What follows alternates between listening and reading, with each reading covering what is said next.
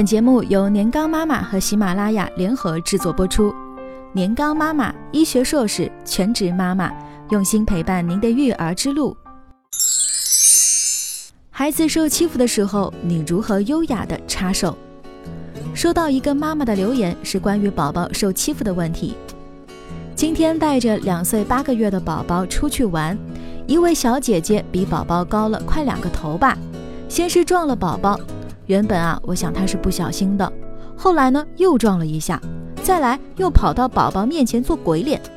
我看那位小姐姐又靠近宝宝，做事要打他。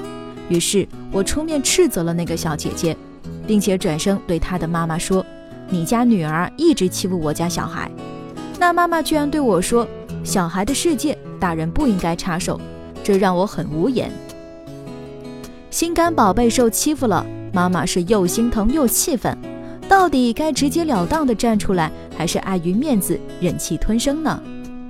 首先，高妈要说的是啊，留言的妈妈好亚的，看到宝宝受欺负，要毫不犹豫地指出这一错误的行为，因为三岁以下的宝宝并没有自己处理这样事情的能力，家长啊不出面干预，只会导致事态升级，闹得双方啊更加不愉快。提到家长出面。有人会想街坊邻居的怪难为情的，别人会不会觉得我是玻璃心、小题大做？我家小孩太矫情。亲爱的，你知道忍气吞声会带来什么结果吗？此刻的优雅转身只会给宝宝错误的示范，误以为受到欺负要远远躲开，会让孩子觉得受到不公正的对待是合理的，教孩子用逃避来解决问题。只会让他更容易成为欺负的目标，久而久之，习惯于欺凌行为，成为怂货、孬种。来自波士顿儿童医院的一项研究表明，长期受欺负的孩子在身心健康的测量中，低分者更多。悲伤、恐惧、怒气等都是心理不健康的表现，身体上还会出现无法长时间行走、无法举起重物等。这样的孩子非常可怜。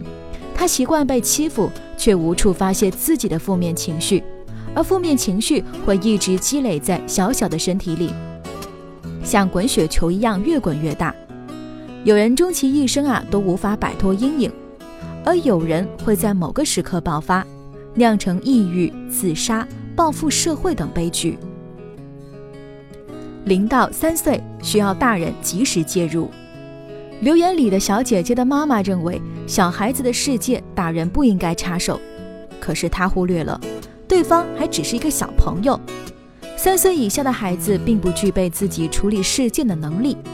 设想两个两岁的宝宝因为抢玩具而闹起来，如果让他们自己解决，恐怕只能等来一阵阵分贝越来越高的喊叫以及泪奔不止的小脸。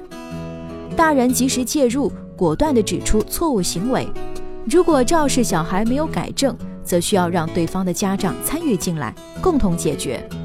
倘若遇到不明事理的家长，那就果断地带孩子离开。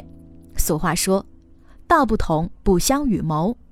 爸爸妈妈对欺凌行为的零容忍和实际行动，潜移默化地让孩子明白，没有人能够随便欺负他，他也不用害怕受欺负，因为爸爸妈妈。会站出来。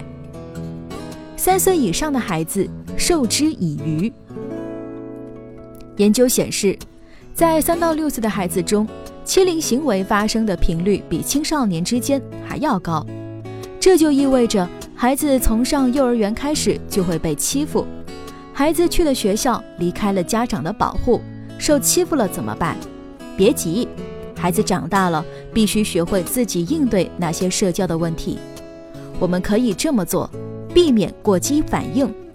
许多孩子受到欺负，第一反应就是大声的哭喊、然并卵，这反而极大的满足了欺负者看好戏的心理，导致你家孩子成为长期欺凌对象。